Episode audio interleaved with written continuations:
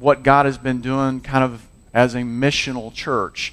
And we're going to look at it from things that have been happening in Huntsville, uh, around the nation, and all over the world. And uh, so there's still some things to come.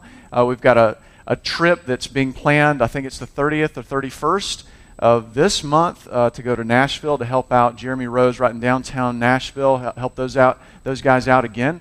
And uh, so if you're interested and you want to help, because there's a ton of work still to be done, and uh, what they're doing is trying, instead of being so spread out, because uh, there's so much to do, they're trying to really, really focus. And uh, I know there's a couple of different people in their homes uh, that, that they're trying to, to help them as they as they recover from from the flood. So, if man, if you're interested in that, um, let me know. Let Pastor Eric know, Johnny know, um, uh, and and man, let's, let's go. Let's go. Uh, let's go up there and see what we can do to to bless those guys. Um, you know, with with Wesley, Monica, um, these guys being back from um, from East Asia, it just got me thinking just a little bit about um, how um, uh, if what if we what if we lived right now in the first century? Because in e- East Asia, um, there's a lot of the countries over there where Christianity is illegal. In the first century, um, Christianity was was illegal. They were persecuted, and if you think about it, think about think about how the the Bible describes what Christian community is. Uh, think about what what it means to, to be a Christian. It means that you worship Jesus Christ. It means that you share your faith. It means you live life with people that you may not know all that well, but they're family because of Jesus Christ. It means that, that they gathered regularly, even at the threat of their lives, to worship Jesus Christ. And this goes on even today in parts of our world. And I, and I was just thinking, you know what? this is not to be a guilt trip, but really to, to, to stir the thoughts in us of like, what, what if we lived in a culture like that right now? What would it mean? How would it affect the way we worship Jesus Christ? You know, I, I listen, I, I know I, I grew up I grew up in, in a good, strong church where evangelism, sharing your faith, was pressed hard just like we do. And, and I did really well some weeks, and other weeks I was like, I'm such a failure. And of course, I had it all wrong because I was like, I'm a good Christian when I'm sharing my faith, I'm a bad Christian when I'm not. And that's not the way, that's not the vantage point of Christianity at all. But, know, I just thought, well, how would it affect? If I knew that I might be arrested or I might even be killed for sharing my faith in Jesus Christ. Um, we, there's a, um, a friend within the Acts 29 community in India right now that, that he got uh, he got imprisoned because uh, because of his his faith in Jesus Christ. But yet, you know, it doesn't matter what the culture is that we live in. It doesn't matter whether Christianity is legal or if it's illegal. Jesus asks us, calls us to come and to die. He calls us to come and follow him no matter what the cost. He, he calls us to stand against anything that stands against him and say, No matter what you say, I will worship Jesus Christ. No matter what you say, I will come together and worship Jesus with my, with my Christian family. No matter what you say, I will spread the gospel. So I, I ask for that to really invade, invade my mind and my heart today. And I challenge you with that as well, is to say, all right, what, what kind of a lifestyle are, are we living? What does our faith really look like uh, right now? And, and to ask God, to, uh, to reveal to us. As we go further in, in this story, we're going to be in Genesis chapter 24 uh, in just a couple of seconds. Um, and we're going to see how it paints the story of, of a wedding. Um, and it's going to come all back around to us being a part of, of a bride. Um, let's pray, all right? Holy Spirit, again, I recognize I cannot, I can't bring anything to the table. Um, I, I can I could manipulate emotions. Um, I could share my opinions. But Jesus, uh, I can't change anyone's heart. I can't do it. Holy Spirit, it must be you. And, and in fact, if, if you guys would just join me for just a moment and just, just ask the Holy Spirit to come in power and, and to transform us.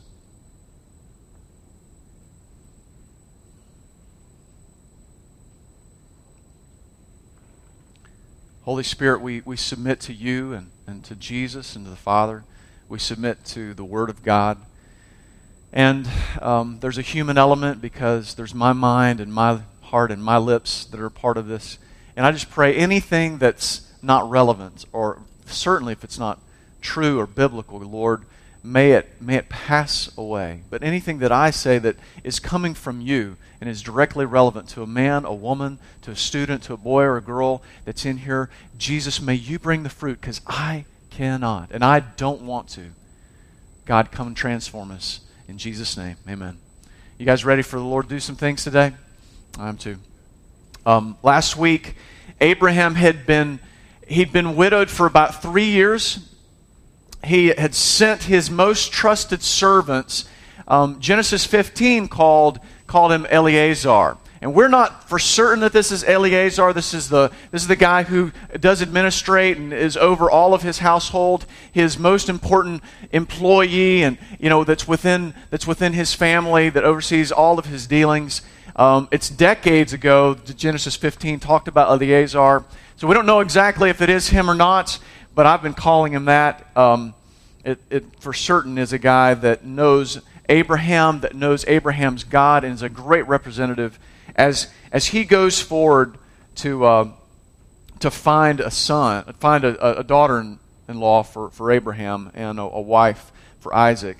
He makes a journey of somewhere between 21 days to a month just to get to Haran. Um, he prays very specifically about how to fulfill this mission that he's on. And then he meets Rebecca at, at a well among a bunch of other ladies. And Rebecca goes out of her way to give water to Eleazar and to water his 10 thirsty camels that he had from this trip. And this is where we jump back into the story. So, Genesis 24, starting in verse 22. When the camels had finished drinking, the man took a gold ring weighing half a shekel and two bracelets for her arms wearing 10 gold shekels and said, Please tell me whose daughter you are. Is there room in your father's house for us to spend the night? She said to him, I'm the daughter of Bethuel, the son of Milcah, whom she bore to Nahor. She added, We have plenty of both straw and fodder and room to spend the night. The man bowed his head and worshipped the Lord and said, Blessed be the Lord, the God of my master Abraham, who has not forsaken his steadfast love and his faithfulness toward my master. As for me, the Lord has led me in the way to the house of my master's kinsman. The New American Standard uh, version, and also NIV has something very similar. Uh, NAS says the man bowed low and worshipped the Lord. I think it's NIV that says that he, he hit the ground. He, he, he fell onto the ground and worshiped God. Because he'd been, he's on this mission. He's been on this mission for three weeks to, to about a month. And, and it's like, God, I'm, I'm, I'm looking for a needle in a haystack here. I'm supposed to find the perfect woman and to do it in a matter of days and bring her back. How in the world is this going to happen? He prayed very specifically. If you want more details, check out last week's teaching and message uh, on that. And he comes and and that very specific prayer that was I believe was led by God was answered very specifically by God. And he worshiped the Lord. He fell down. And I'm telling you, I think this informs us on how we're supposed to pray. I believe that we're to pray very specifically.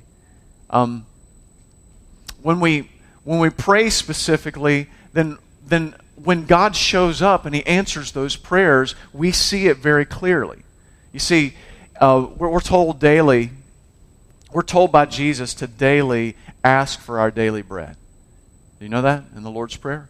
To ask God for our daily bread. And, and, and you should be very specific in the needs that you have in your, in your life and in your family's life, that you pray very specifically. Because the thing is, is if you don't pray, then God, when He provides for you, you'll just kind of yawn and just say, well, yeah, okay, yeah, I'm supposed to get that.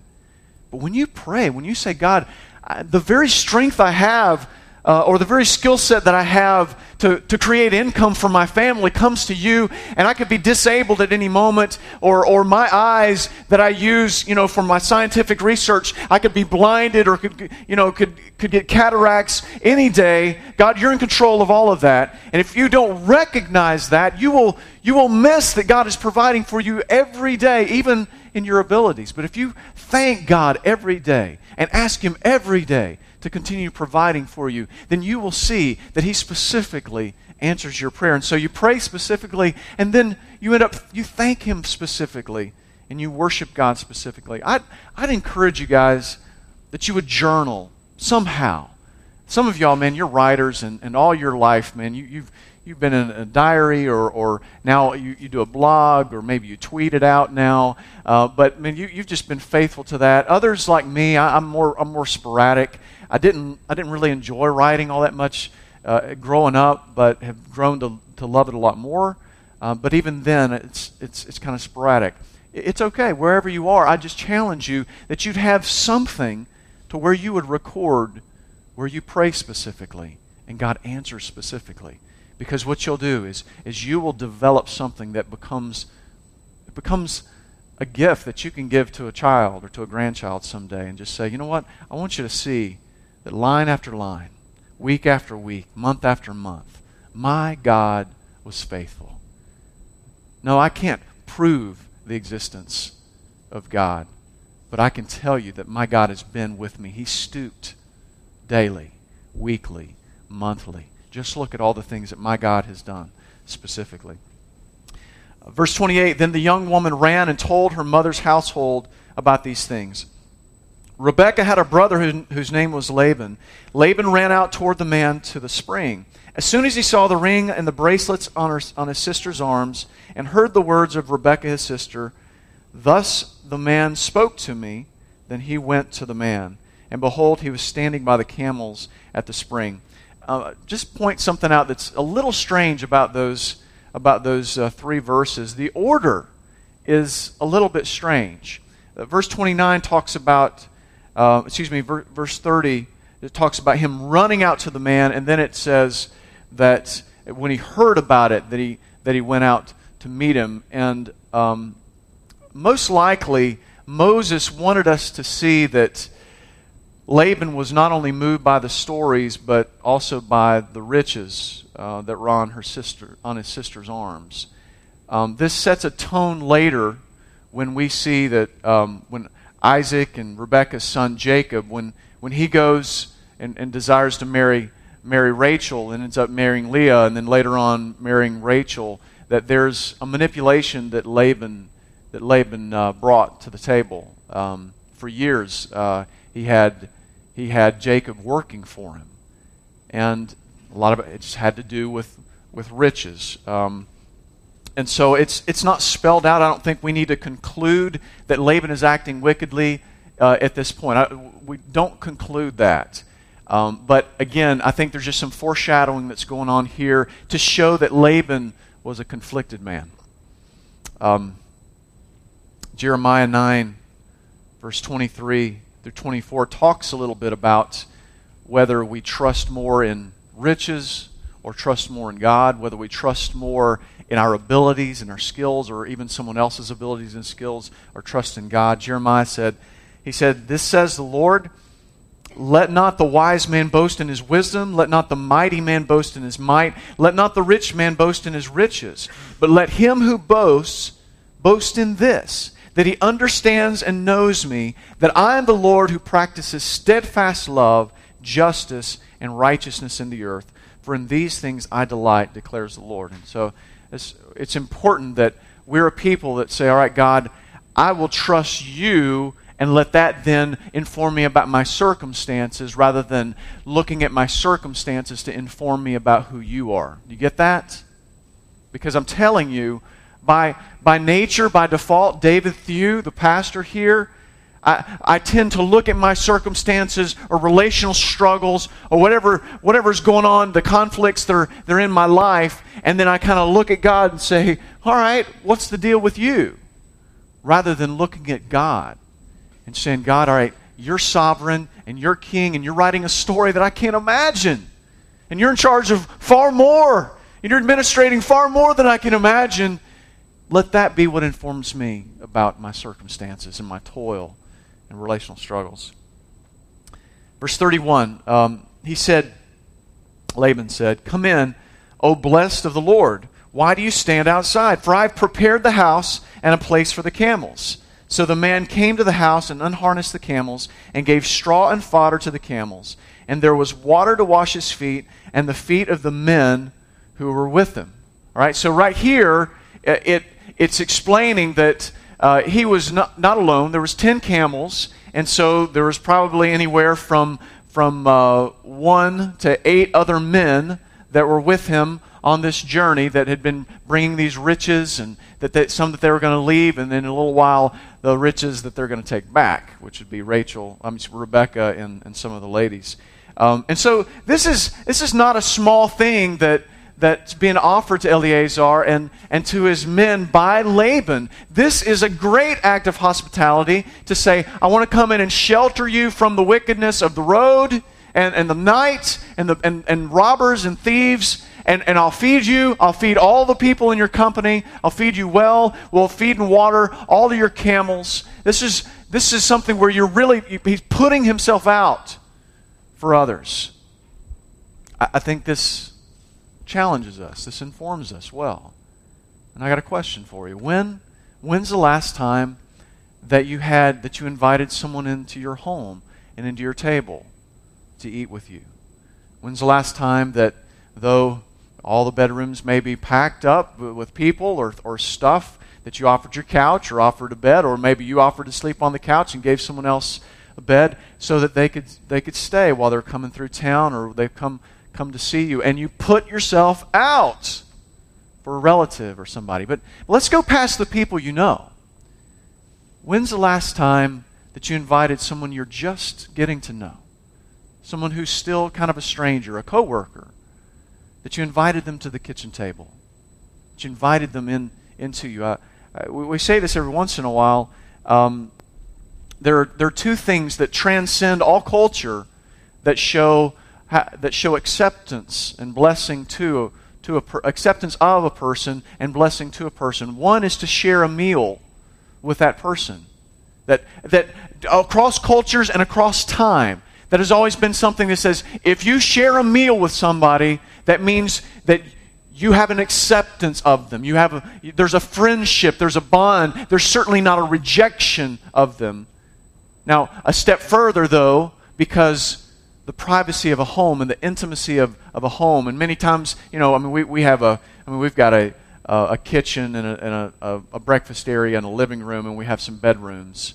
But back back then, I mean, it was tents you know, maybe it was one room, two rooms, things like that. You invited somebody in, they probably saw they probably saw where you slept.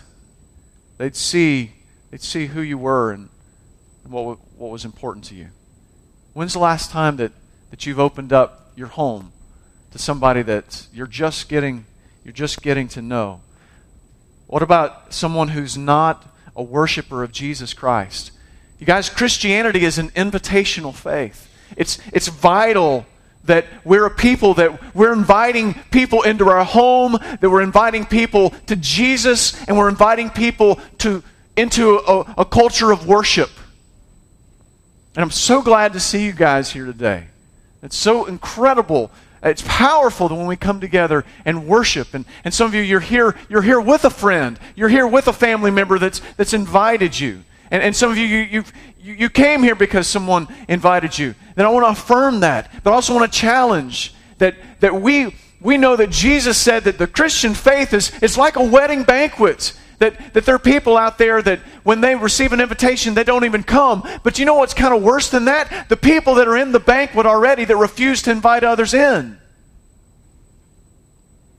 Man, the faith of Jesus Christ is not an exclusive faith. And most of you guys, you're, man, you're so friendly. You're, you're wonderful people. But I want to challenge you. What does, what does your status of invitation to people in your life say about exclusivity? Are you living an invitational life? Are you, in, are you inviting people into your home? Are you inviting people to Jesus? Are you inviting people to come and to worship? People that are Christians, but particularly people that are not Christians. Are, are, you, are you taking the risk and saying, man, man, come, come to the wedding feast? I don't have all the answers, but just come. Be free. It's okay. You don't have to have all the answers. You don't have to have a theology degree. In fact, one of the one of the most important things for you to do is to have these spiritual conversations that go to Jesus. And you may say, well, Dave, I don't know, I don't think I know the best lead-in question, or, or I don't know how to, I don't, I don't know how to trans, you know, transfer from, from family to occupation to recreation to message. I don't know form like that. I, you know, I don't know all the stuff. You know what? Man, just ask them what they think about Jesus. Just get them to Jesus. Just say, hey, what, just ask you a question. What do you, what do you think about Jesus? And shut up and see what they say. Find out if they're just a spiritual person who they, man, they respect Jesus, but they don't worship him, or if they're a religious person that they say probably was the Son of God, but they don't live for him. Or they may be a Christian, or they may be agnostic or atheistic, but just find out and just point, point them to Jesus. They may say, well, you know, I like all those Christians because, you know, look at the Crusades, look at the Dark Ages, look at all this stuff. Say, well, you know what? Man, let's just talk. You're, you know, we could, yeah, that's, there's a lot of validity to that, but let's talk about Jesus. Just get them, just get them to Jesus. Let's be an invitational people. We don't have to be, we don't have to be overly aggressive, but we don't want, we don't want to be holding people back by lack of invitation. Verse 33 Then the food was set before him to eat, but he said, I will not eat until I have said what I have to say. Man, I love this. Uh, the servant most likely Eleazar, man, he is he's focused. And he's the dude's got to be hungry, you know? It's kind of like beef jerky every day for three weeks or a month, you know, and a little bit of water, you know, and they've got a feast that's right there. And he's, he's like, he's like, listen, I have to stay on task. This is way too important for my comfort first. My comfort can come later. I, I can come later. I must deal with my master's business first man, that, that speaks a lot to me because honestly, I, I seek my comfort way too much. I, I seek for myself to be relieved. Way, put that in front of the mission of, of my master. Um, he said, Speak on. So he said, I am Abraham's servant. The Lord has greatly blessed my master, and he has become great. He has given, given him flocks and herds, silver and gold, male servants and female servants, camels and donkeys. And Sarah, my master's wife, bore a son to my master when she was old, and to him he's given all that he has. So here, here what he's doing is he's informing them of, of the miracles and blessings of, of their extended family. We don't know whether they had gotten word of how Abram and Sarai, which are now Abraham and Sarah, if they knew what had happened. At the very least, we know he's clarifying to them. It's like, look, hey, remember, you remember Abraham, remember that good looking Sarah, but but she she just couldn't have couldn't have a baby? Well, guess what? She was like 80 years old and she had a baby. And he'd be saying, and that was 40 years ago. 40 years ago. She had a baby. And God is blessed. The, the God, you know, this God of, of Abraham, man, he has blessed him beyond imagination. And so he's given God the glory through all of it. Now, I got a big section I'm going to read to you right now. My master made me swear, saying, You shall not take a wife for my son from the daughters of the Canaanites, in whose land I dwell. But you shall go to my father's house and to my clan and take a wife for my son. I said to my master, Perhaps the woman will not follow me. But he said to me, The Lord before whom I have walked will send his angel with you and will prosper your way. Guys, do you know that? If you're a Christian in here, man, if you're, and by the way, if you're not a Christian in here, welcome. Man, it's great to have you. Um, you know, you know what I want for you? Jesus. Jesus come to Jesus. Um, but he, he's saying that, man, in the mission that God has for us, he's like, man, God's going to be with you, but he'll, he'll even send an angel or angels before you, before you get to places. And, and though sometimes because of the hardships that you'll endure, you may look and think, man, I'm not sure if God's really with me. God's with you. He's with you, and He's, he's sending messengers from Himself on ahead of you to, to, to prepare the way for you and, and the mission that God has for you. Some of you guys, man, I, I've been talking, talking with you, and man, God has some amazing dreams for you. He's got some amazing visions for you. Some of you, you haven't even figured it out yet. And I want you to know, I mean, God, He dreams way bigger dreams for you than you will ever dream for yourself. And God goes with you, and He'll go before you. You shall take a wife for my son, from my clan, and from my father's house. Verse 41.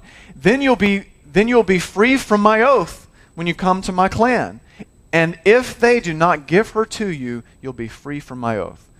I came today to the spring and said, O Lord, the God of my master Abraham, if now you're prospering the way that I go, behold, I'm standing by the spring of water. And this is where he got specific, like we talked about last week, about this prayer. And he said, Let the virgin who comes out to draw water, to whom I shall say, Please give me a little water from your jar to drink. And who will say to me, Drink, and I will draw for your camels also? Let her be the woman whom the Lord has appointed for my master's son. We talked last week about how that was either his heart that he brought before the Lord, or it was God's heart revealed to him that he ended up praying to the Lord. Regardless, God met him. God met him there. This mean every time that we throw out some kind of a weird fleece that God has to, has to meet the fleece? No, he does not. He does not. You can't just dream up something to say, well, the third person that brings me a, a Rubik's Cube on, on Tuesday, I will know that I'm supposed to eat a Reuben from Jason's Deli. You know, that's, that's probably, God's probably not going to meet you there. If he does, email me, okay? Um, but but the, the point in prayer is that we get past praying our mind and praying our heart to where we pray the heart of God, and God blessed, and, and it's, it's amazing.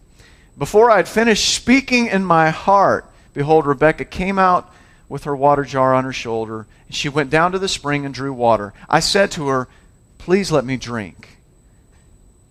He just said, Please let me drink. She quickly let down her jar from her shoulders and said, Drink, and I will give your camels drink also. So I drank, and she gave the camels drink also. Then I asked her, Whose daughter are you? She said, The daughter of Bethuel, Nahor's son, whom Milcah bore to him. So I put a ring on her nose and the bracelets on her arms.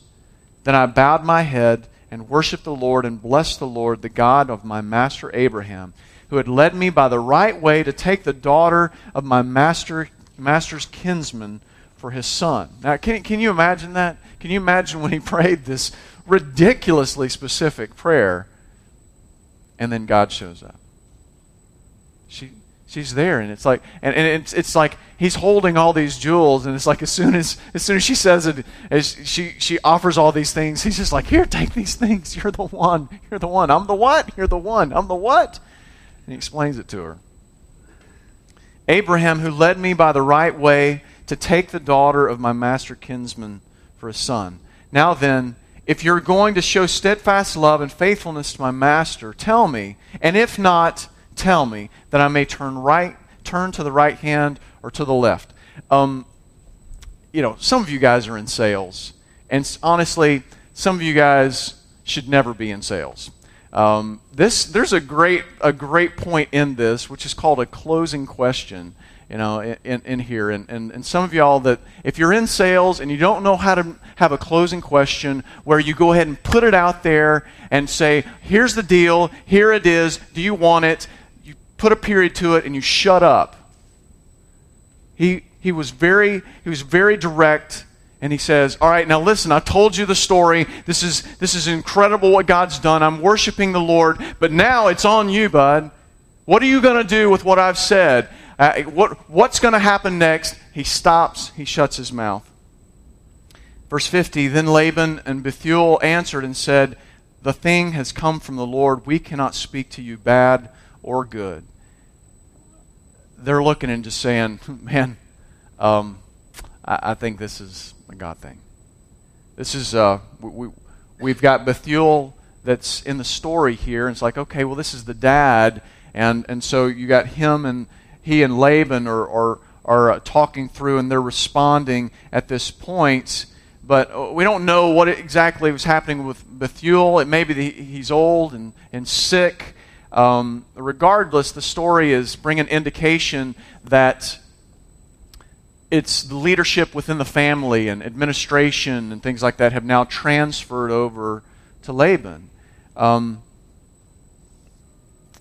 this is something that, that happens, and I don't have time to really unpack this one, but some of you guys, a lot, a lot of y'all, you're, you're so young that your parents are still, still young.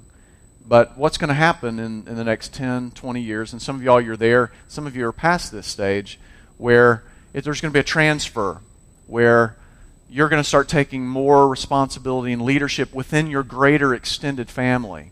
Time will come when you may end up, uh, a, a parent dies, or both parents die, and you, you may be the one that becomes the executor of the estate and you have to be the one that corrals the siblings and tries to do things in a way where there's, there's peace. Though it may seem like a curse, it's a blessing. And you're blessing your parents. And, and, and even in the times in which I mean, they were the ones that always took you out to, to, to lunch or to eat, and, and you start taking, taking them, it's a, it's a strange process, but I just challenge you that you would press in, that you love your mom, love your dad, or, or it could be even you're at age where you start seeing that your grand, your granddad or grandmother, and uh, just be be very uh, be very gracious during those moments and during those years as things things transition. Um, they they recognize that this is from the from God, and this is this is one of the great things about having an audacious mission and an audacious prayer.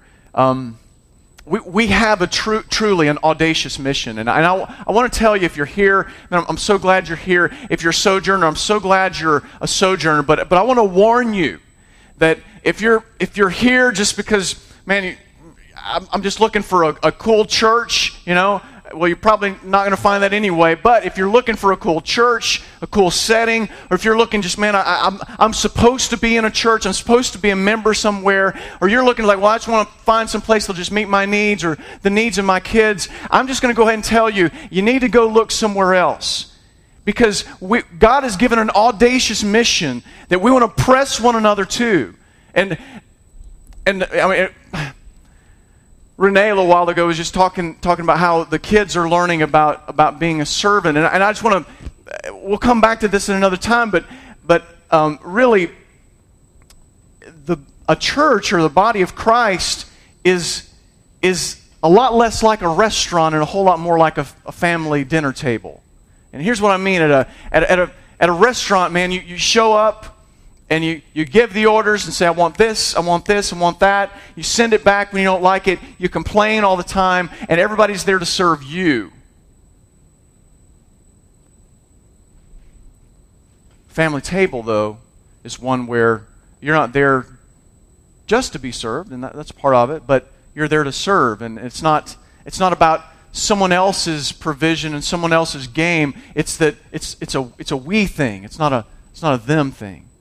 And, and we have responsibilities together as a family. And I mean, that we, we, we have responsibility to say, all right, man, who's, who's good at administrating? Who's, who's good at who's good at serving, who, who's good at mercy, who's good at grace, who's good at teaching, and, and to get people into the bullseye of who they are. Who's, who's great at investing in kids? Who's great in investing in, which men are great at mentoring men? Which ladies are great at mentoring and discipling ladies? And, and, and we press one another further. It's like, who, who's the one that, will help us to press everyone into evangelism and for everyone to know that they're a minister, everyone to know that they're a missionary? And, and who are the ones that that'll help us to, uh, to, to uh, show people what it means to, to give of their time and of their finances because it's a, it's a family calendar and it's a family budget. And we, we press in. It's not, it's not a restaurant, it's a family table. You know, it's, a, it's not an, a them thing, it's, it's an us thing. And, and this audacious mission, man, it's, it's not just to be played with or to be comfortable with. But we, we have a world that needs Jesus. And we're right here in Huntsville, Alabama, or you may be from somewhere else. But we are to press one another in in our Jerusalem, which is Huntsville, and our Judea and Samaria, which is Alabama, southeast, our nation. and all around the world. Um, someone said once, uh, said, said, man, it's audacious what you're trying to do. You're basically trying to take atheists and turn them into missionaries. And you know what? It's, it's right. It's right. Now, not everybody's an atheist, but that, that really ca- captures the thought of what is going on within Christianity. Is taking people that are living for life for themselves, for them to abandon everything to live life for Jesus and for His bride. It takes audacious prayers. And I just ask you this do, do you believe for and pray for things that are so big that if God doesn't show up, it's doomed to failure? Do you?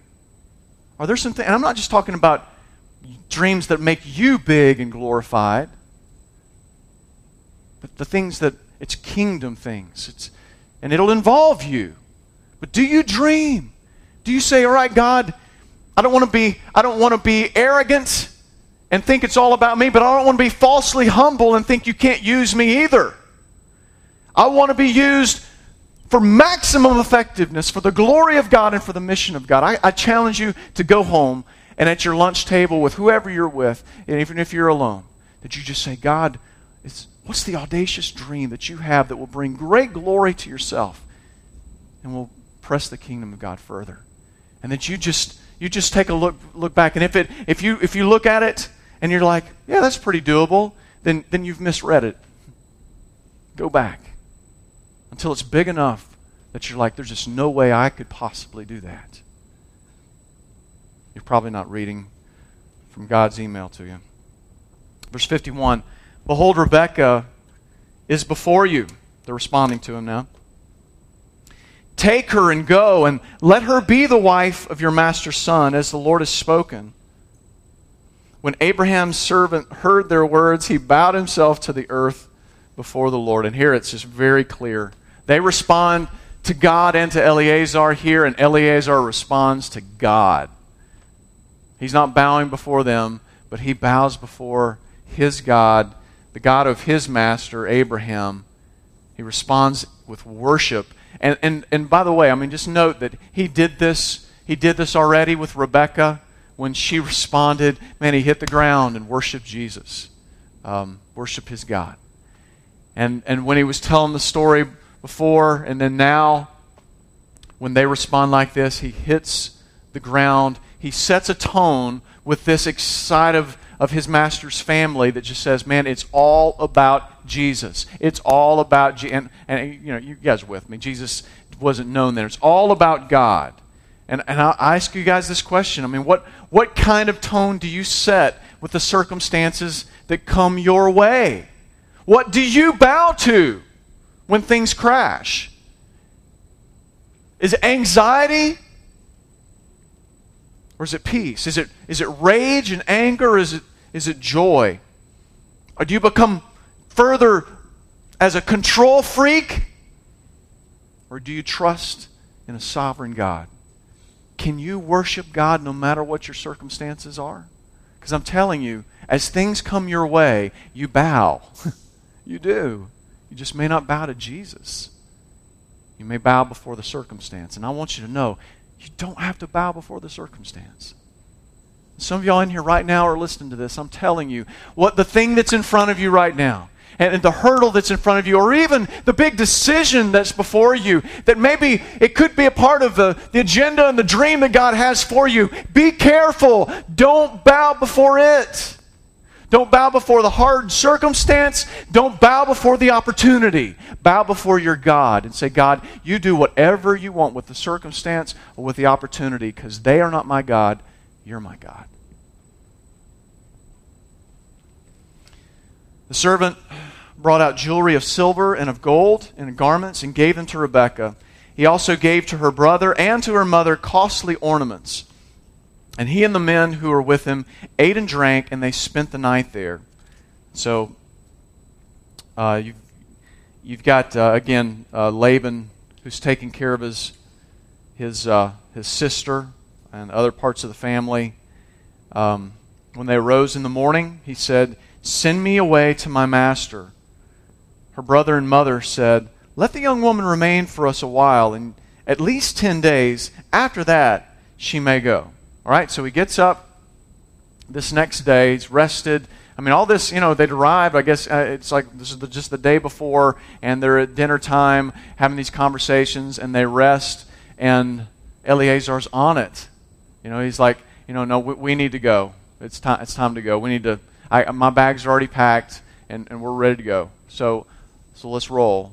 And and and they responded as as I bet I would have, and said, well, you know, um, wow, we're we're about to say goodbye to daughter, to sister, to cousin, to friend.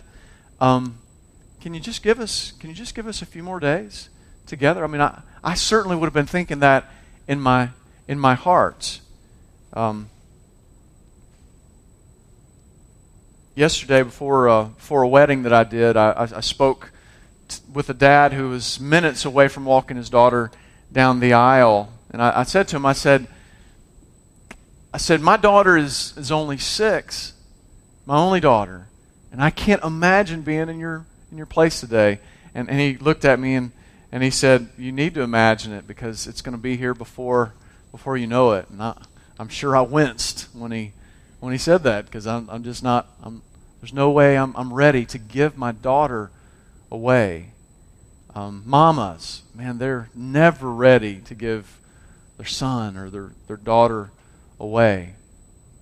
But I, but I want you, parents, you guys are already parents, and all you in here, there'll be parents someday.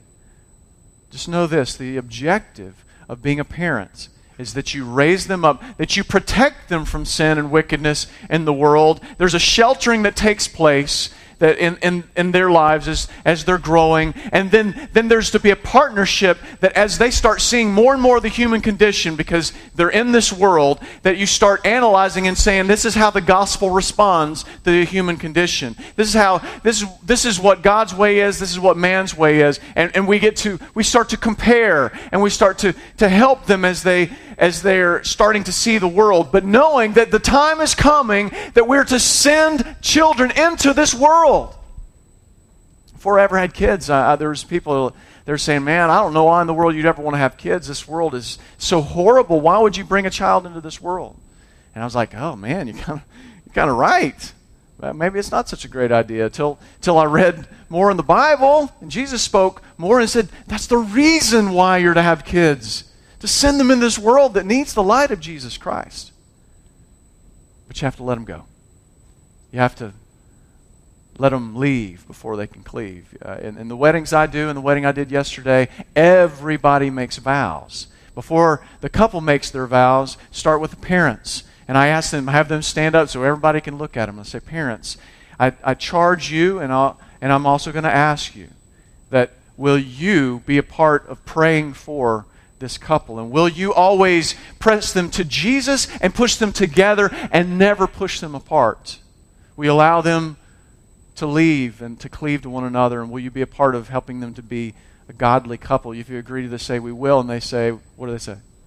We will. And then I was like, Everybody else, stand up. Everybody. And it's like, and very, very similar. I'm like, Okay, guys, man, we're not supposed to live life in isolation. These, couple, this couple has committed their lives to Jesus Christ. You'd better not you would better not ever do anything to push them apart, but you better push them together, pray for them. And if you'll be a part of this and a part of their successful story to be a gospel centered marriage, will you agree by saying we will? And they all said, Yeah, that's right. And uh, um, that's, that's what it's supposed to be, is we're supposed to get to a place where we send them out. We send them out in, into the world. Verse 56 but he said to them, Don't delay me, since the Lord has prospered my way. Send me away that I may go to my master. And they, they said, Let us call the young woman, and we'll ask her. And they called Rebekah and said to her, Will you go with this man that you met just a few hours ago that told you this incredibly strange story about a man that's over here and sure he's got some bling that he gave to you, but do you want to go and be away from our family? And I, no, they didn't, they didn't put it all like that, but, but certainly, I mean, all that's, that's a part of it. It's like, Will you go with this man? And she quickly said, I will go. I will go. Moses, the writer of Genesis, is clarifying on behalf of God to us that she is another Abraham. Rebecca is. She's a woman of faith that, that looks that looks at it and says, Well, um, this isn't what I expected when I got up yesterday. But this is what God has for me, not just for my day, but for my life. Let's go! Let's go. This mission is way too crucial for me to wait. And though it'll hurt, that it'll cost, and I'm telling you, I'm telling you, especially if there's any of, my, any of you, my friends that aren't Christians in here, please don't think that you come to Christ or become a Christian by saying, Yeah, I'll sign up for him, I'll give him a try. You know, um, I'll do the church thing, I'll read the Bible every once in a while, show up Easter uh, Christmas, you know, and I'll do, I'll try out the rules. That is not Christianity. Christianity is when God says, "Come and die." Jesus said, "Come, take up your cross and follow me." You see this path that I'm walking in of suffering for others? Come and follow me. Come, follow me. Abandon everything about yourself and come and follow me. And guess what? You're going to get a lot of suffering. It's going to be really tough. Who's in? People, me, me, me, because God changes the hearts. And I, I just hope that there's some of you Christians in here that, man, you will you will reconstruct your understanding of Christianity and know, man, guys, I, I, I've been following this the wrong faith. It's because you've been following a religion. There may be some of you that you think that you're a Christian. You've, you've been in church. You, you've tried to do the right thing, but it's never been that radical. I'm just telling you. I, I, I can't judge to tell you whether you're saved or not, but I'm telling you, if, if you hadn't abandoned everything, then you're not a Christian.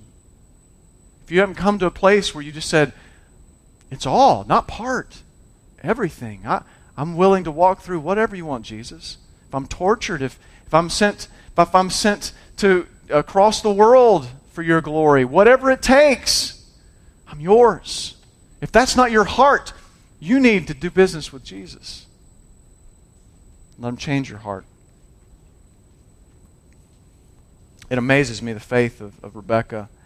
Um, she is truly a, a hero. She's not the greatest hero, but she's a hero.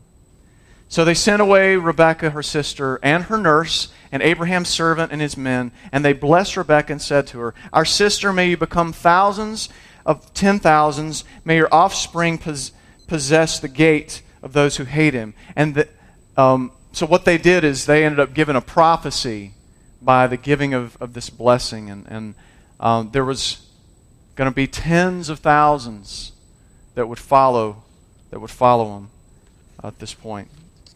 It's ironic that they sent a wet nurse with her, indicating the future of her motherhood, though it would take years before that would happen. But again, speaking towards even that prophecy and blessing that she would be the mother of tens of tens of thousands, and it would be way past that, millions and millions.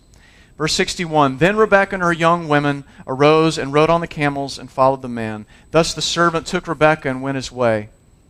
They sent other young women with her to go and be be with her as she started this new life.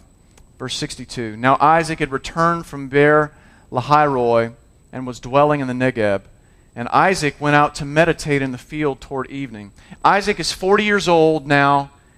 He's returned from Beer Lahairoi, which was the well where Hagar had been visited by an angel and been given water.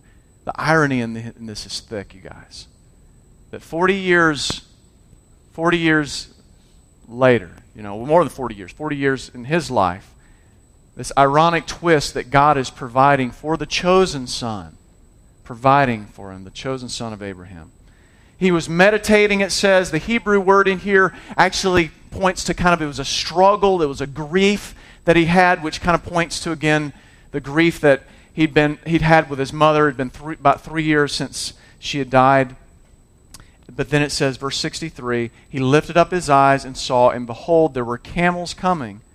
Rebekah lifted up her eyes, and when she saw Isaac, she dismounted from the camel and said to the servant, Um, who's that man? Who's that man walking in the field to meet us? And the servant said, It is my master. So she took her veil and covered herself, which is what the what betrothed ladies in the ancient Near East did. The servant told Isaac all the things he'd done. Then Isaac brought her into the tent of Sarah, his mother, and took Rebekah, and she became his wife, and he loved her. So Isaac was comforted after his mother's death. We end with, with a covenant, uh, a wedding that took place from an arranged marriage, but that's told in here that, that God has blessed it with love and affection. He loved Rebekah she brought him great comfort, and that's what God does with wives. I know that Danielle is the hand of God's grace in my life. She's the manifestation of his love that I can touch. She's not, she's not God. She is not grace, but God touches me. Ladies, be encouraged by, by the life of Rebecca. Men, be, be challenged by her as well in her faith and faithfulness to follow God no matter what. I'm going to give you some takeaways real quick before we end. Um, in this story, we, we see that God answers prayers. Again, be specific in your prayers. Pray from your perspective, but ask God to give you His perspective on things. Secondly, parents, remember that your goal is to prepare your children for their connection with Jesus and to send them into the world as missionaries and as ministers. Third, we are like Rebecca. We're like Rebecca because we're, we're called by God and that we're on a journey with God through a broken world. We are the ones that are being drawn to God. But after we become a part of the bride of God, then we are like Eleazar. And this is where I want to leave you guys today. We, uh, we have to stay on task with the Master's mission. We are the ones that we're being sent by our Master to go and tell the future bride about the groom. We're the ones that are to go out in these streets and in these neighborhoods and in these classrooms and in these boardrooms and these factories, wherever we are, and we're to say, Come, come to Jesus. He has made a way. He brings hope for your life where you'll receive hope nowhere else. And I challenge you guys. And Sojourn Church, man, we will not be comfortable. We will press one another on into the mission of enjoying our, our, our standing as Rebecca as being a part of the bride of God, but that we go forward in this world and we're just saying, come to Jesus. God, uh, I pray that you help us as we, as we, uh, as